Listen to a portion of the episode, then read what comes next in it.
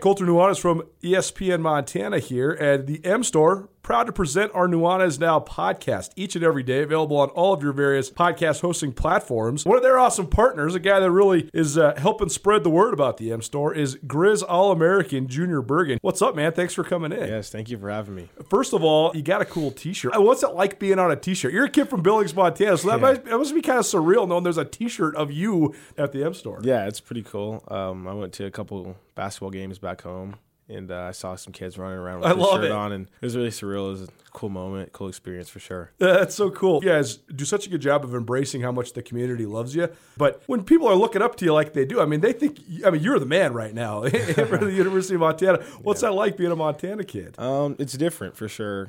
You know, growing up, you kind of look up to guys like who are in the NFL and stuff like that. But, you know, it's just great to have a positive influence on these kids' lives. You know, I just wanted to make sure I set the example and lead by example and give them someone to look up to. Go check out the M Store. They're located there at the corner of Higgins and Broadway here in the city of Missoula, and you can also visit anytime online, montanamstore.com. They have all the latest and greatest, a whole bunch of original Grizz gear, and of course, they have Junior Bergen t-shirts. Junior Bergen, proud partner with the M Store, as well as us here at ESPN Montana. Thanks for swinging by, man. Yes, sir. Thank you for having me. The M Store, where they're all Grizz all the time. If you're planning a meeting, conference, or special event in Missoula, consider the Wingate by Wyndham. Our event space is comfortable and flexible. Whether you need an intimate boardroom meeting or a conference for 100, Missoula's Wingate is the perfect fit. Our audio-visual equipment, upgraded internet, and flexible food and beverage policies allow you to put on an impressive show without breaking the bank. Call us at Missoula's Wingate, where we make you feel at home when you're not. Southern Utah has a very distinct formula since Todd Simon took over. They load up on transfers. They often do not care if those transfers are not eligible until semester. And then they often are, I shouldn't say often, I think that most coaches around the Big Sky Conference would tell you that Southern Utah is and has been one of the scariest teams because they are absolutely one of the most physically talented teams. They have often struggled early in conference play because they add like quite literally half of their rotation to the squad once they become eligible at semester. And so they start out Big Sky Conference play with no one having any sort of familiarity with them. But then by the end of the year, I was just actually having this discussion on Twitter, and I actually was doing a little stats breakdown. Since the Big Sky tournament went to a neutral site, Weber State has won 9 Big Sky tournament games. Montana has won 8. The reason that Montana has won less is because they actually got a bye one year. Montana went 0-for in Travis DeCuire's, I guess it would have been third season. Yeah, the second year in Reno. They lost to the first game to Idaho. But so that kind of hindered that win total. But Weber had 8. Weber had 9, Montana had 8, and Eastern Washington has 5, which is the exact same number as Southern Utah. They've won multiple games in the conference tournament 3 out of the 4 times that it's been at a neutral site. So even though they might, I mean, the highest they finished in the league standings is 7th since the neutral site and since Todd Simon took over, but they've been playing in the quarter or semifinals every year. So the formula to have patience has worked, but this year they're better early out the gates because they haven't done the mass transfer thing. Now all those guys are still on the team, and they have a core, but then they also have added certain great transfers like Cameron Aluaton from Boise State and Dwayne Morgan from UNLV, and they have an Arizona State transfer now that's about to be implemented into the mix. So they have a ton of talent. It'll be interesting to talk to Chris about this because he's pretty new to the beat, but I think he'll probably have some pretty good insights for us. It is worth noting, November 29th. I realize it's West Coast Baptist College, okay? Probably not a basketball power. Southern Utah beat WCBC 126-40. Stupid.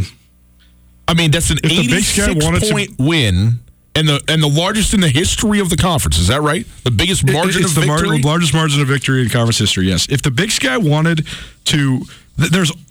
There's been a renewed effort to get Big Sky men's basketball to break what is the longest streak of no tournament wins of any conference in the country. Every conference in the country, all 32 conferences have, except for the Big Sky, 31 out of 32 conferences has seen a team win a game in the NCAA tournament since the last time a Big Sky team won a game in the NCAA tournament in 2006 when Larry Kristoviak's Grizzlies beat Nevada. Since that's the longest drought of any Division I conference.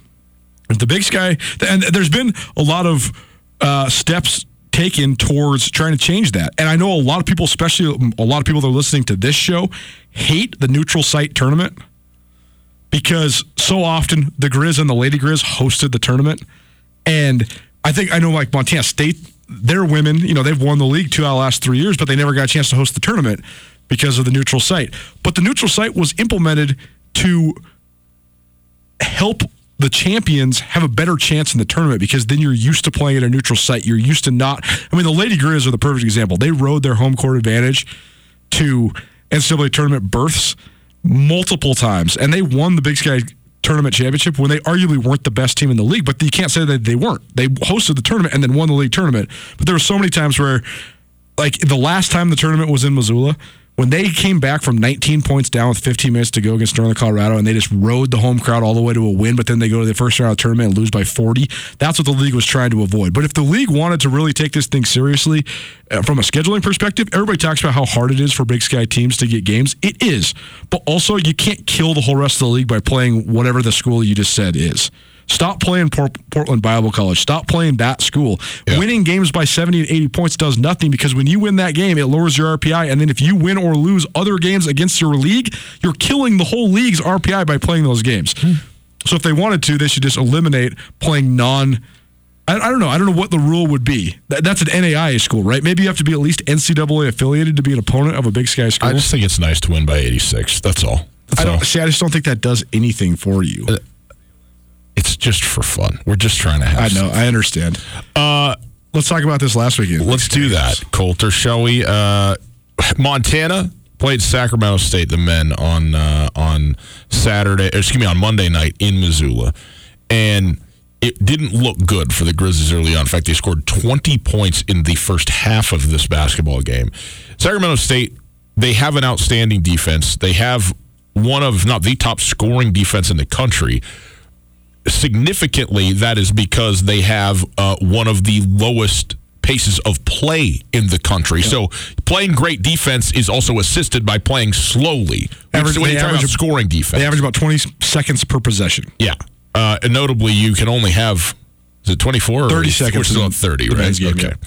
Yeah. So it was not a pretty basketball game by any standard that you could possibly imagine, but it was a very close game, and the last couple minutes of this game were really frenetic and interesting and fun. Jared Samuelson, by the way, had his biggest day as a Grizz for the second time, 17 points, 8 rebounds, including 3 of 5 from beyond the arc. The big fella stepping out, stretching the floor, and Sacramento State, one of the bigger teams in the Big Sky Conference, and he did an outstanding job, really on both ends, but particularly offensively, of going out and knocking down some three-point shots. Saeed Pridgett, 14 points, 8 rebounds. But Kendall Manuel, maybe the player of the game in the following sense, 13 points, but hit the final 2 free throws to put the Grizzlies ahead. The Montana put Sacramento State on the line with like 5 seconds to go, and a one-on-one opportunity, missed the free throws. In fact, no, it was 2 shots and missed both of them. And Montana got the ball, forced it up, got the ball all the way on the inbounds pass to half court, which is a big no-no defensively. I mean, you can't let them move the ball all the way up to half court. Anyway, Kendall Manuel caught the ball, went on a drive, and fell over / was tripped, got the call anyway, went to the line for a one-on-one, made them both, and Sacramento State was not able to cash in a buzzer-beating hoist. So Montana gets the win. They get out of Dodge, and this is what Travis DeCuire had to say about his team following this game, a very, very happy Travis DeCuire. You know, this group's dialed in right now. We just ended the game 2 nights back-to-back, like a team that knows how to finish off close games. A week ago, we struggled with that. 3 weeks ago, we struggled with that. So I think we're going up a little bit, and hopefully we can continue to do that. I mean, look, this is what it matters. And to be 2-0, especially when, you know, you had a young team, very young team still, and had struggled, obviously, to close games out in some of the non-conference spots, to get this done in back-to-back nights for Montana is really big. Travis asked about how important it is, obviously, to be 2-0, especially when there's such a wide-open schedule or wide-open league right now in the Big Sky Conference. This is, you know, you got to win at home. You know, I tell these guys, you get 1 point for a home win, you get two, depending on who it is, three on a road win, you know, and to me it's 3 points if it's a team that's going to finish in the top half. We don't know who that is right now, so they're all worth three. But this is a league, it's hard to win on the road, travel is hard, and you got to find a way. You got to take care of your business at home if you're ever going to finish in the top half. So they did that. They're 2-0, and now Montana has three consecutive road games to go. They go Southern Utah, Northern Arizona. No. Who are they? Oh, Northern Colorado, and then Eastern Washington. So that is their next three all on the road. So huge to get that win on Monday for the Grizzlies. Well, it's the 4 games in 8 days, followed by then the 5 games in 12 days, 3 of them being on the road, is the hardest stretch that every league team's going to have to endure. Every team in the league had to do it twice last year. I haven't analyzed every single team's schedule, but I know for a fact the Montana schools played their only Monday game of the year on Monday. This Monday. So this opening stretch is the hardest stretch. And you can look at it 2 ways, depending on the men or the women, because it's going to be 5 games in 12 days, but the women are going to have 3 in a row at home, whereas the men are going to have 3 in a row on the road. So it's if Montana can emerge from this stretch in decent shape, they'll be in decent shape 1/4 of the way through the conference schedule. I honestly, I'm not taking too much out of these victories by any of the 4 teams. I do think that Northern Arizona women are better. The women's league has had a couple doormats that have been historic, epic doormats. Northern Arizona and Southern Utah have been so bad the last couple of years, and that's why it was such a referendum that the Lady Grizz lost to Southern Utah in the conference tournament last year, because Southern Utah was like a 5-win team 4 years in a row. Yes, and but NAU with Lori Payne, who's a Montana native, she's from Havre, they're a lot better than they have been, and they were competitive against both Montana and Montana State, but. What weird games. I mean, the announced attendance at the 2 NAU games was 200. It was like 204 and 208. And announced attendance is almost always exaggerated. So how many people were actually there? Like when you watched it on the live stream, depending on what angle they were shown at, there was no people in the stands. Yeah. None. Like the only people that were there were the people that were sitting on the press row, which is just crazy. But sometimes I think that can work to your advantage. Because if you're Montana State, you're used to playing in front of thousands of people. So playing in front of no one, I mean, it's weird because it messes up, it messes up the sight lines. Yeah. There's no energy in the arena. I mean, what a weird thing, right? Yeah. So, but I mean, it's always hard to go on the road and get wins. But I do think, man, you know, I was talking to you at the game on Monday. You know, the best part about college sports is you never know who's going to emerge. And there's going to be some young men and some young women in this league that emerge. But as of right now, I'm just salty about covering this league this year because we've been spoiled. The last couple of years, I shouldn't say especially on the men's side. On both sides, there's been great players. Yeah. Really good players. Like all-time, all-conference types of players. Totally. Yeah. And the way I always say it is like we're fortunate enough that we get press passes, but I always describe it as who are the guys and the girls in the league that I would pay money to go see? And I mean, obviously, I'm a sports guy, so I would go pay money to see a lot of games. But who's a big ticket buy, right? They used to pick 13 guys in the league that were really big ticket type players, and those guys, there's just not as many of those guys anymore. And I also think that it's skewed because there's so much mystery around Montana State still. They went 2-0, but they still have a first-year head coach and, by and large, a brand-new roster. Montana, you like the potential. And the one thing I will say about the Sac State game, and you heard it there with Coach DeCuire, Montana, they communicated a lot better down the stretch. And I think the hardest part about watching the men Grizz leading up to this weekend was just how clunky they looked. They just weren't locked in. They don't flow. Yep. And make no mistake, Monday was a horribly grotesque basketball game. I mean, there was no flow to it whatsoever. Yeah. But Montana looked better down the stretch, especially communicating defensively, and they were able to close out the game. And I think that it will be a big building block for the team. Colter, you have a business, and your business is based in the World Wide Web. Indeed, I do. So I'm on my computer all the time. And if you're not online, you're not making money, and it is important to make sure that you're online and secure, am I right? Absolutely. Got to be cyber safe this day and age. Well, for you business owners out there, whether you have an online business or a brick-and-mortar business, it's still running through the web. We all know that's a fact. And in today's always-on world, your business demands a simpler approach to network security. At Blackfoot Communications, they deliver state-of-the-art security solutions from the perimeter to the endpoint devices and remote data backup for businesses across the state of Montana. They do. They're keeping everybody cyber secure and ensuring that businesses run the way that they need to across the state. So ensure your company's network is online all the time. For more information, visit goblackfoot.com/business. That's goblackfoot.com/business. And you can click the link right here in the old podcast. We've made it so very easy for you. Go visit and find out how to keep your business or the business of people you know secure online with Blackfoot. Tutel Nuanes, 102.9 ESPN Radio. Jared Samuelson, as we mentioned, 17 points, 8 rebounds, a huge game for him. He was asked about the last 2 minutes and what it was like playing in the last 2 minutes of stadium that what was about 3,800 announced attendance on Monday night, and it got loud at Dahlberg Arena coming down the stretch. It was fun. The crowd here was amazing. It was loud. You know, come down to the wire like that and end like that with us on top. Kendall hitting those clutch free throws. That was a fun day. Speaking of clutch free throws, Colter, you asked Kendall Manuel about that very thing, and if he gets nervous in a big spot standing there at the free throw line, this is what he said, and then he carried on a little bit about the second free throw. It's a 1-and-1 situation, so you got to make the first one to get the second one. Here's what he had to say about being nervous. No, I feel like I played enough college basketball to kind of calm myself down, and especially in those type of situations, I feel comfortable. And I actually went over to Coach Trav, and I said, like, hey, should I just miss this? Because there was 2 seconds left, and if they touch it, they would have had to heave it across the court, and either way, it was going to be a three-point shot. So I just told him, hey, Coach, should I just miss it? And he was like, yeah, just make sure you hit the rim. And I tried to miss it, and it still went in because I shot it flat and tried to miss it, but I guess it still wanted to go in.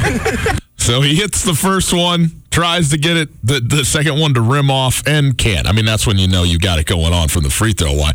Let me tell you, when I almost thought I was wrong. Like, it was clearly a 1-on-1 opportunity. There was only 9 team fouls on Southern Utah. And I thought maybe the scoreboard was wrong or something like that. Nobody went to the rebound block for Montana. Right. Kendall Manuel stood on the line for the front end of a 1-and-1 in a tie basketball game alone.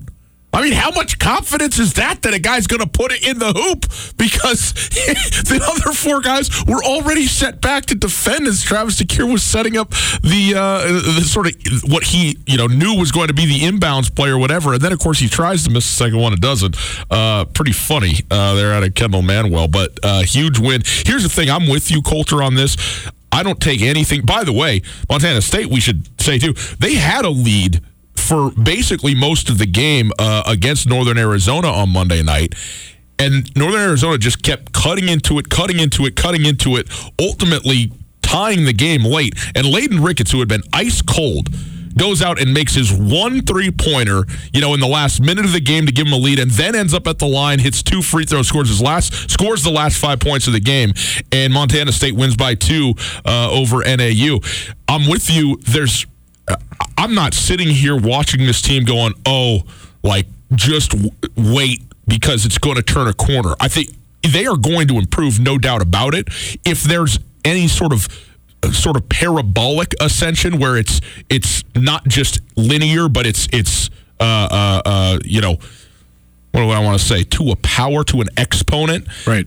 Of improvement. That's what we won't find out. If it's not that, I don't know how good either of these teams are ultimately going to be. But like you said, in a league that ultimately is down compared to what it's been the last couple of years, anybody can go out and do it. And being 2-0 to start is massive. It is just gigantic, especially when, as you pointed out, this is the toughest 5-game stretch in terms of the scheduling side of it that these teams are going to have this year. It's just so crazy how long this season is and all the things that can affect both your improvements and your erosion. I mean, more than any other sport, chemistry is so essential in the sport of basketball. When you're talking about young kids, that's even more fragile. And how many times have we seen teams show up, especially now at these neutral sites, where you might be coming in as the 4 or the 5 seed, and you might have won 13 or 14 league games, but you are not playing well at that moment. Right. Like Weber State has stumbled into the conference tournament each of the last 2 years, and they've had short stays at the conference tournament, including getting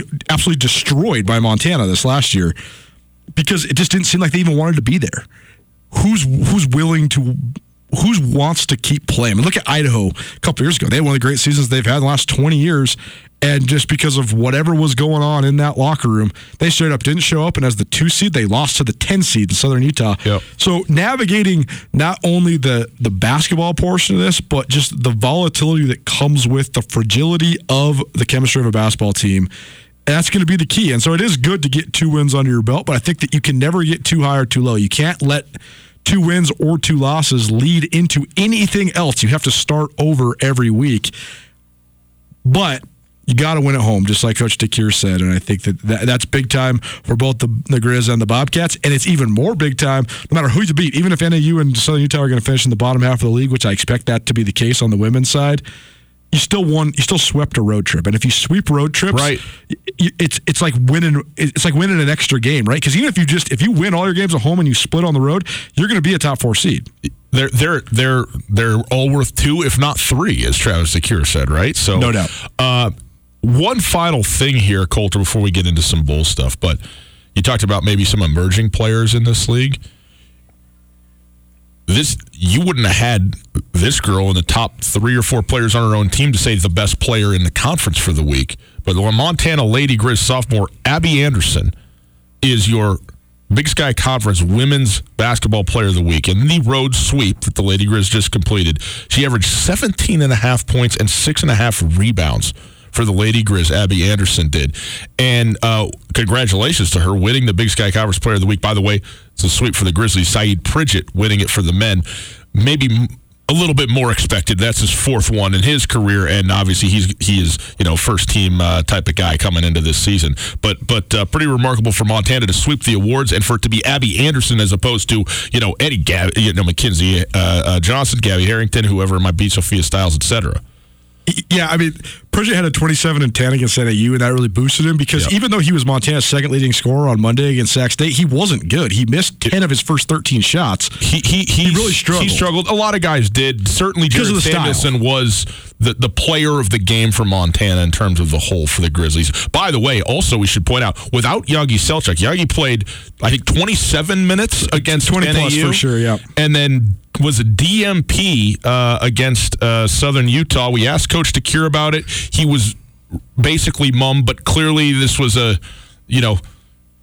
tweaked something and decided to give him a rest and not put him out there. There was certainly not a disciplinary thing or anything like that. So we'll, keep an eye on him and if he's able to go tonight, if he's back out there. But going again, a big team like Sacramento State, not having him there, I think if you would have polled the Montana coaching staff in their heart of hearts before the game, they would have felt like this was a pretty tough win for them to go ahead and get even at home, given the matchup that they were facing and all that without Yagi, but they got it anyway. And again, Jared Samuelson getting it done. Right, and they didn't play. I mean, Mac Anderson played 1 minute. Derek Carter-Hollinger played, I think, 5 minutes. So the other big guys were non-existent. They had to ride Pridgett and Samuelson all the way.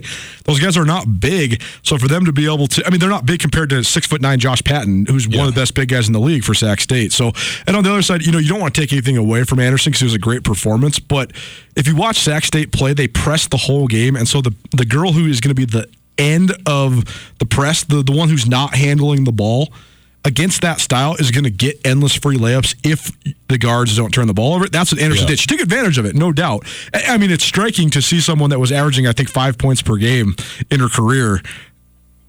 I mean, I think she made more field goals over this weekend than she did all of last season. So it's definitely an extreme breakout performance by Abby Anderson. I do think she's a young lady with a lot of talent, but also you got to look at the matchup too. I mean, she feasted on what the matchup provided, but either way, you got to make the shots. She did it. Well, she did it, and again, she's not one of the heralded people. I mean, she's starting, so obviously she, Shannon Schwan is seeing something in her, and what she's done here early is impressive. But there's a lot of women on that team that whose names would rise to the top of the list if you were just talking about them before Abby Anderson. So it's good for her.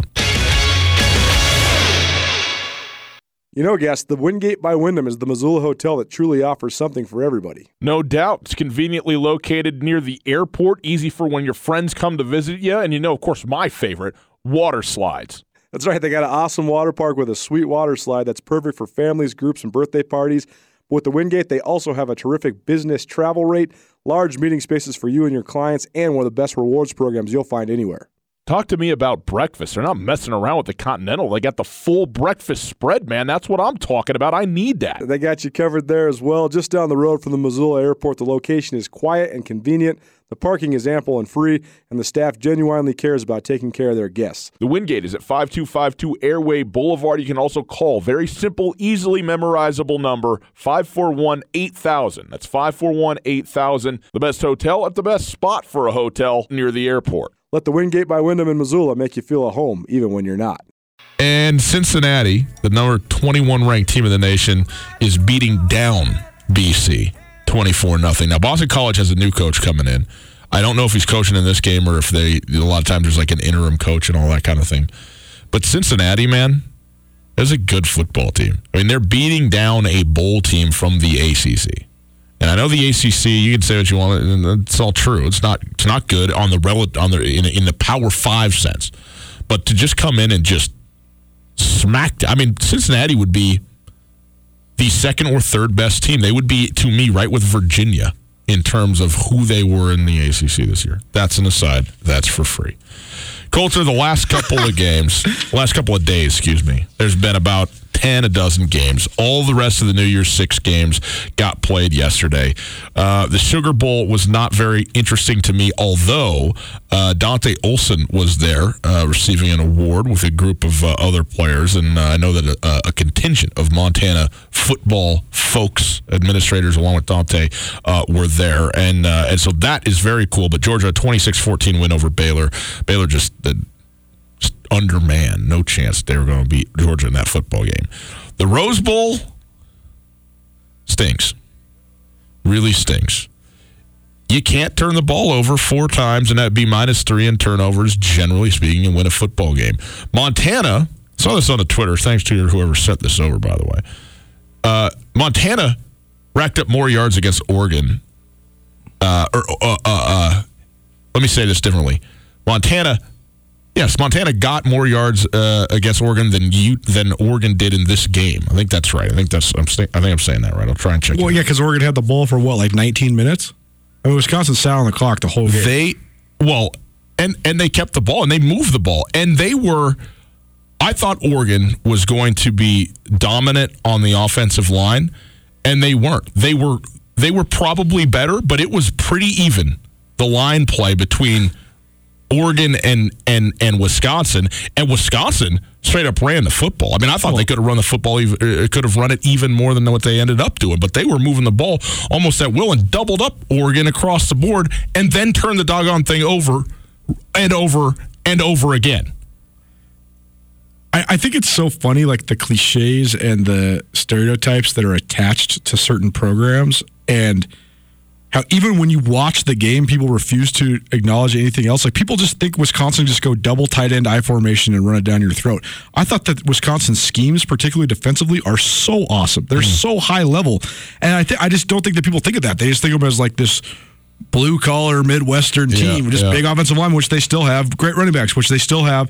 Yeah. But they don't get a lot of credit. I mean, all their pre-snap motions and some of their weird formations that they were running and stuff, awesome. I thought they were really good. I thought they also, they crossed up Justin Herbert. They had him completely crossed up for almost all of the game, but then a great moment for him to score the game-winning touchdown. And he ran for 3 touchdowns in this game, which is the biggest knock on Herbert is that he has more often than not wilted in big moments during his career.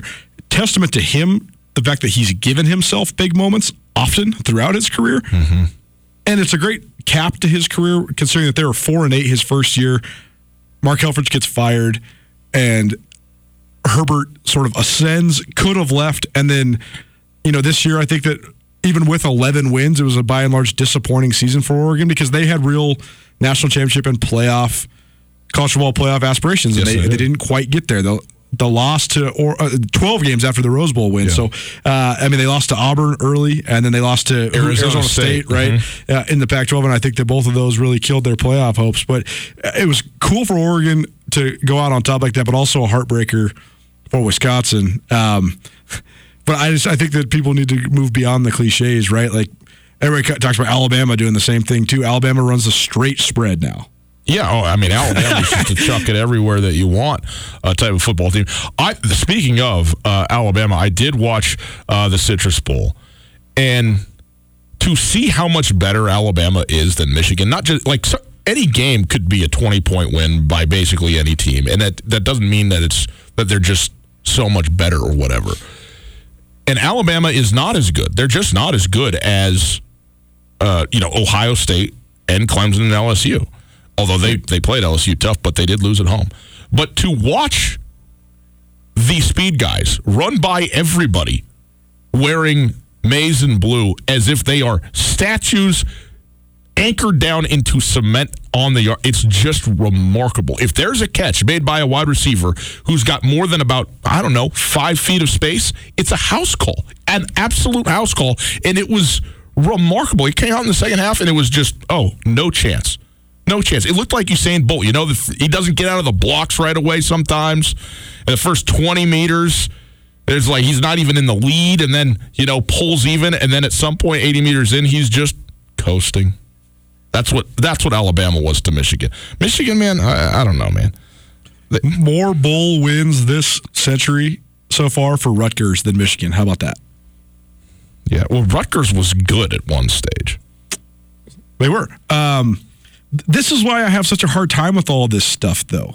Because why? The fact that there's not a real playoff, like, I know Georgia is better than Baylor. Mm-hmm. So I don't care to watch it because they're just going to win. But here's the thing. Was there any chance that Michigan was going to beat Alabama? Any? No. None. No. None. No. So why not give me a playoff? Huh? So here's the thing. That I'm with you on the playoffs. You know that I'm with you. So I'm not arguing that point. Here's what I'm saying is, in any given bowl season, I'm estimating 40 games. It's not that many, but there's close to 40 bowls. Right. Okay.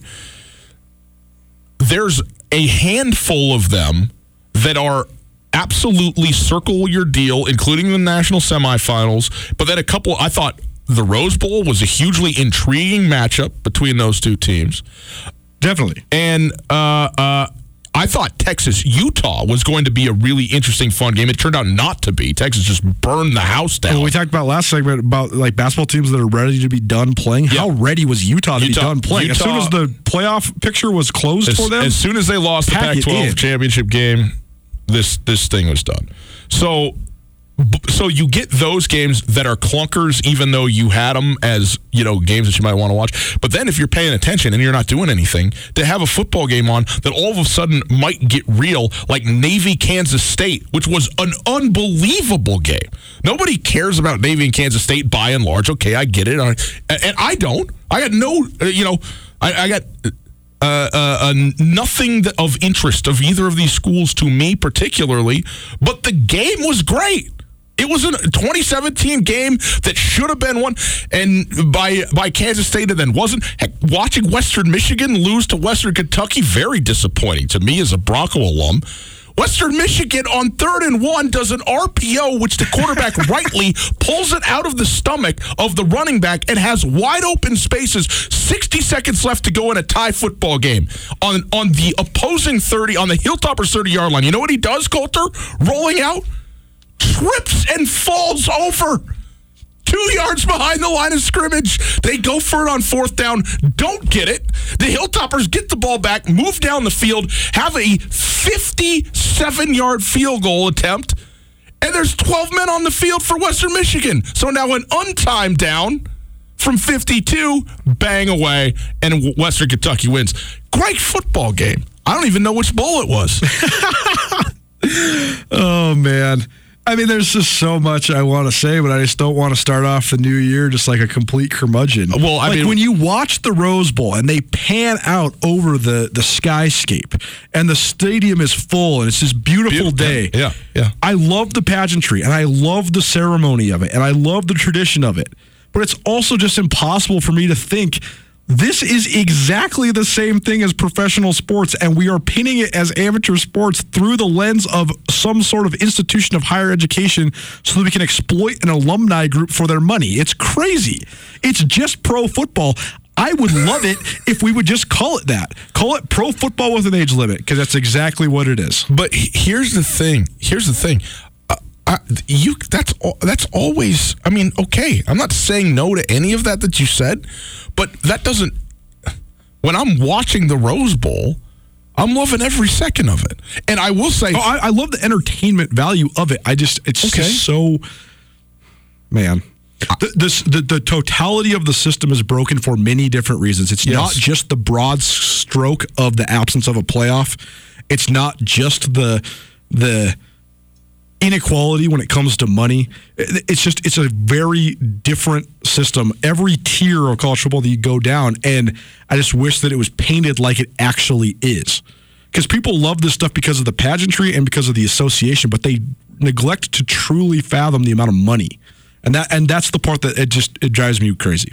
Okay. Doesn't hurt me. I'm all into it.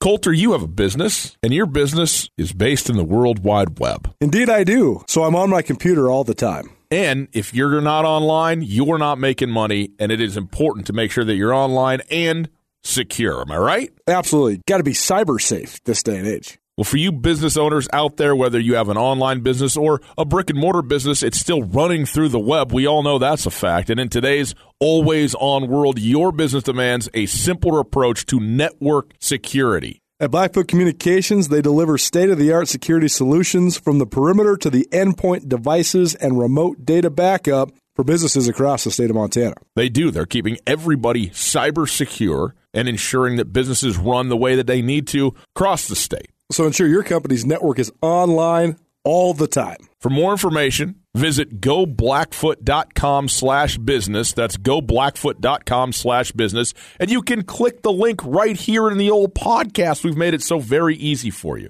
Go visit and find out how to keep your business or the business of people you know secure online with Blackfoot. Go ahead and check us out on the Twitters, at 1029 ESPN on Twitter and Instagram.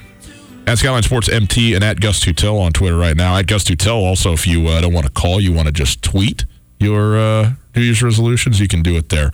And we will get it and we will discuss here in about 15 minutes from now. But Colter, right now, I got great news. I thought I was sad yesterday at a point because I thought the bowl season was basically over except for the national championship, but I was so wrong. There's another 5 games, one going on right now, an absolute barn burner. 24-6 at the end of 3, Cincinnati beating Boston College. So Boston College needs a mere 2 touchdowns, a couple 2-point conversions and field goal to get back into this thing. I like their chances. Now, granted, that this game is already, a quarter from being completed. Which of these bowl games to you is most watchable? And I cannot wait to hear what you have to say about this. The Ticketmaster Birmingham Bowl, which is right now, the Taxslayer Gator Bowl between Indiana and Tennessee.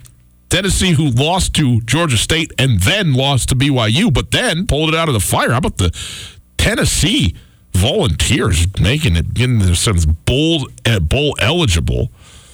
Famous Idaho Potato Bowl between Ohio and Nevada. Over there in Boise, we could drive to it. We could go watch it in person, Colter. The Lockheed Martin Armed Forces Bowl between Southern Miss and Tulane, and then the Lending Tree Bowl. They didn't even try to make it something other than about the sponsor here, the Lending Tree Bowl, which is this Monday between Louisiana and Miami of Ohio. Louisiana, like Louisiana Tech? Louisiana? No, Louisiana. They used to be called Louisiana Lafayette. Oh, yeah. They dropped that for whatever reason. It's the Raging Cajuns. I can tell you the game that I'm the least interested in, and that's Southern Miss Tulane. I don't know why. I'm just not interested in it. I'm always about the famous Idaho Potato Bowl. I think it's one of the great bowls that exists. And the fact that you got a MAC team versus Nevada Reno, the Wolfpack and the Bobcats, I'm into that. That is market can't-miss TV. You get the Ragin' Cajuns and another MAC team, Miami of Ohio, on a Monday night. I'm into that as well. Colter, to you, what's your favorite of all of these? Indiana, Tennessee, Big Ten, SEC? I mean, I'm rapidly scrolling through the list of the top 100 NFL prospects for the NFL because my choice will be whoever has the first player listed. And of these teams, A.J. Dillon, running back from Boston College, currently listed as the number 43 prospect in next year's NFL draft. So I'm picking that game because I only want to watch the guys that are going to go to the league. Well, it's on right now. And he's not doing much because his team is losing by 18 as they head into the fourth quarter. I don't know what to tell you about that. A.J. who? A.J. Dillon. A.J. Dillon. The mighty 43 is pretty good. I mean, that's a high second-round pick. This list is crazy. Every single one of these guys is from Georgia, Alabama, LSU, and Clemson. How many teams should the playoff be? 16. See, I think it should be 12. It should be 12 teams. Top four with a bye. Okay. And do it like that. You were always screaming at me about the money associated with this thing, and that all you need to know is how much money these programs invest, and then therefore you know who's good, and that's why it's all meaningless and never worth watching. Yes. You're wrong about this. The teams that put a ton of money into it are... Let's put it like this. The teams that don't have the money put into it almost certainly can't be good. Right. But there's a lot of schools that put a ton of money into it that are also not good. Well, right. Texas A&M, right. At Florida State. Totally. Texas. So how is that compelling me to watch this? I want to watch the teams that spend more money suck? That sounds even worse. No, the reason is because you're always sitting here going, I don't need to watch because I already know who's going to win. That's what you say to me all the time, but you don't. There's a bunch of teams that should be good and aren't good, and then there's a bunch of teams that should be good and are good, and you would have never guessed, right, that Alabama, short of not being in the national championship, was not going to be in the playoff, and you would have never guessed that. I mean, you would have guessed certainly that Clemson and Ohio, but that LSU might be there. Now, they're a blue blood amongst blue bloods, okay? Their LSU has been football, ground jewels for a long, long time. I'm not saying they haven't been, but also coming into this year to say that LSU, who was perennially... I don't know, a top 14 to top 8 or 7 type of football team was going to be the number one team and the leader in this thing, you wouldn't have known. You wouldn't have guessed that. You wouldn't have filled that out. And so that's why I'm saying it does matter. It is interesting. And watching the Iron Bowl and how that played out, or LSU Alabama and how that played out to get us to this point, that stuff was all interesting to me. Well, I think that is interesting. I think the addition of the best quarterback that they've had in 20 years or maybe ever in Joe Burrow is a phenomenally interesting story. I think Ed Orgeron and his volatility that then somehow blossomed into the just number being one, the right guy in the right place, the number one team in the country. I think that's fascinating. I like the best of the best. I watched the Rose Bowl intently yesterday. I liked it. I like the New Year's Six Bowls. I like those. I just wish there was like something more after that. Totally. Like, I would love to see Oregon, after winning that game and gutting it out, play again. And play someone. Wisconsin's very good, but play Georgia. Play Alabama. Play LSU. Play Clemson. Play Ohio State. I would love to see that. I had a small epiphany yesterday, okay?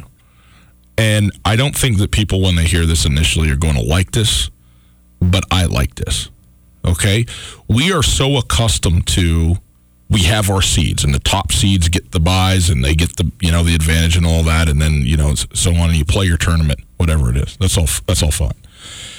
The Rose Bowl is the one bowl that I can say sincerely has not lost any of the shine to me, in virtue of me knowing that there's a playoff in addition to it, and knowing that in prior to the quote playoff, it would have been Ohio State playing against Oregon in that football game as opposed to Wisconsin. Okay, and even though, yes, I have Wisconsin, family roots, I still will watch the Rose Bowl. I don't care who's playing in the Rose Bowl, and I don't care if they're just the, quote, second-best team in their conference or whatever. I think it still is a great game, and the setting and the history of it all, I love it. Don't you think that it's lost less prestige than the other bowls because a Pac-12 team has rarely made the playoffs, and we just know that if a Big Ten team makes it, it's just going to be Ohio State?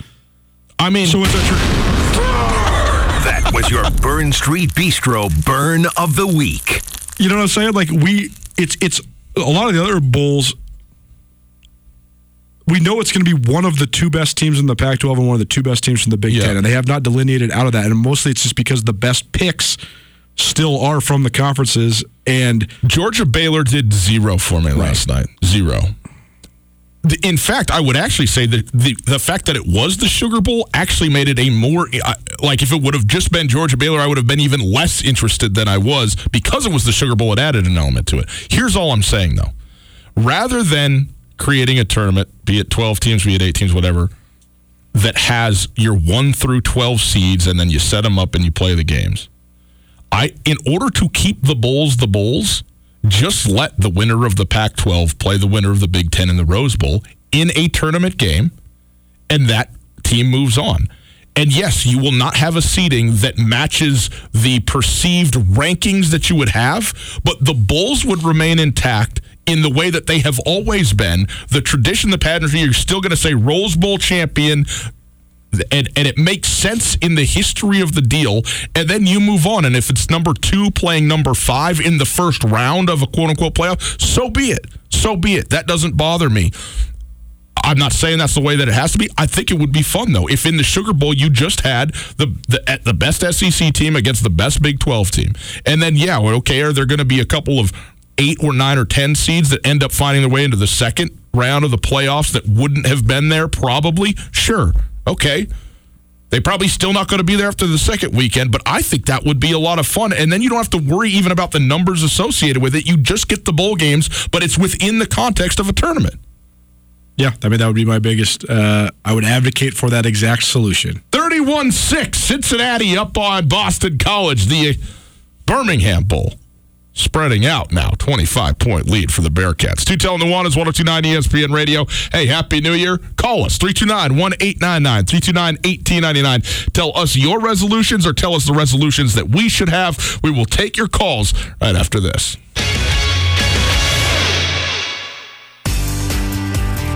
Whether you're traveling to Missoula for business, a family visit, or to watch the Grizz game, the Wingate wants to be your home away from home. Call the Wingate to find out how we can take care of your next trip to Missoula. From conference rooms to great complimentary breakfast to an indoor water park, we have what you need and what you want when traveling. The Wingate of Missoula is a proud supporter of Grizzly and Lady Grizz athletics, and we look forward to making you feel at home when you're not. Get commencement ready at the Montana State Bookstore, your best place for blue and gold on game day or any other day. Their grad fair sale is going on right now if you visit msubookstore.org. Free regalia when you purchase a diploma frame at the MSU Bookstore. You can obviously visit the MSU Bookstore on the Montana State campus. The Montana State Bookstore, your best place for blue and gold on game day or any other day. Visit on campus or at msubookstore.org.